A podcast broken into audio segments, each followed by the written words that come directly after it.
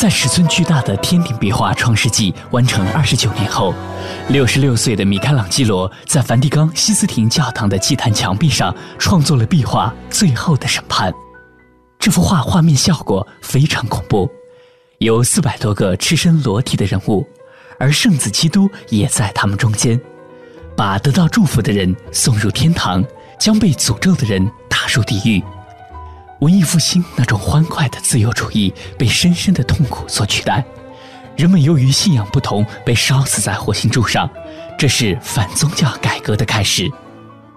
米开朗基罗的这幅作品带给了人们极大的恐惧，作品也反映了日益困扰他的精神上的痛苦折磨。在当时，大量扭曲的赤裸形象引发了教会与民众激烈的争论。不过，尽管遭到许多人仇视。但米开朗基罗仍然是连续九任教皇最喜爱的艺术家。在这个年龄，走进罗马，走进梵蒂冈的米开朗基罗，看到整个城市的败坏，因为在战争里，在黑死病的流行里，没有人相信信仰是什么。我们讲一些简单的故事吧。在黑死病流行、瘟疫流行的罗马。会发生什么样的事？我们知道，大家都不知道黑死病是什么，大家都不知道为什么这个人得了黑死病，大家都不知道为什么我们跟一个黑死病的人讲过话或者握过手，我们就会被感染，因为在那个时候医学的知识不够，所以因此我们看到当时书上说，大家开始怀疑说这个人是不是得黑死病了，然后有一点点耳语，然后整个社区就开始谣传。大家就开始恐慌，也不确定这个人是不是得了黑死病，可能这个人只是普通的感冒，或者这个人只是有一点不舒服。最后他们就决定说他一定是黑死病。如果是黑死病，我们整个社区都会遭殃，因为整个社区的人都会死掉。所以他们就趁他晚上不注意的时候，就把这个人跟他一家人立刻全部用木板把他们的门窗全部封死，就活生生让这一家的人在里面再也不能出来。这个叫做隔离。米开朗基罗发现，人在恐慌的时候、没有信心的时候、信仰坠落的时候，可以做出比对待动物还要残酷的事情。可是，我们也知道，战争没有结束，黑死病也没有结束，都在继续蔓延。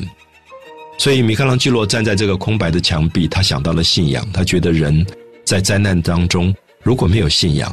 他是可以比禽兽都不如的。所以我相信这个心情是米开朗基罗画《最后审判》非常重要的一个背景，因为很多人现在到罗马，站在这个壁画前面，会觉得毛骨悚然，会觉得害怕，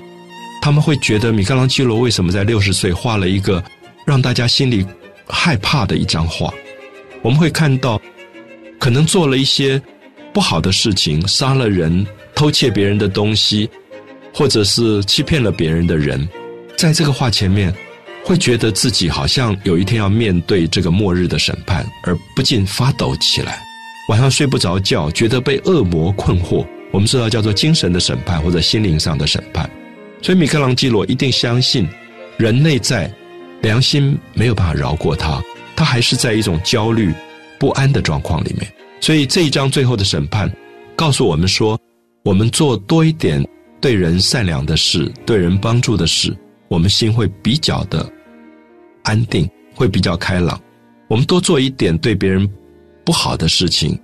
害别人的事情，我们心里会不安。所以，因此这张画很特殊，它整个在蓝灰色的底调里面，形成了左边跟右边两个不同的空间。左边我们会看到有一群人从坟墓里刚刚爬出来，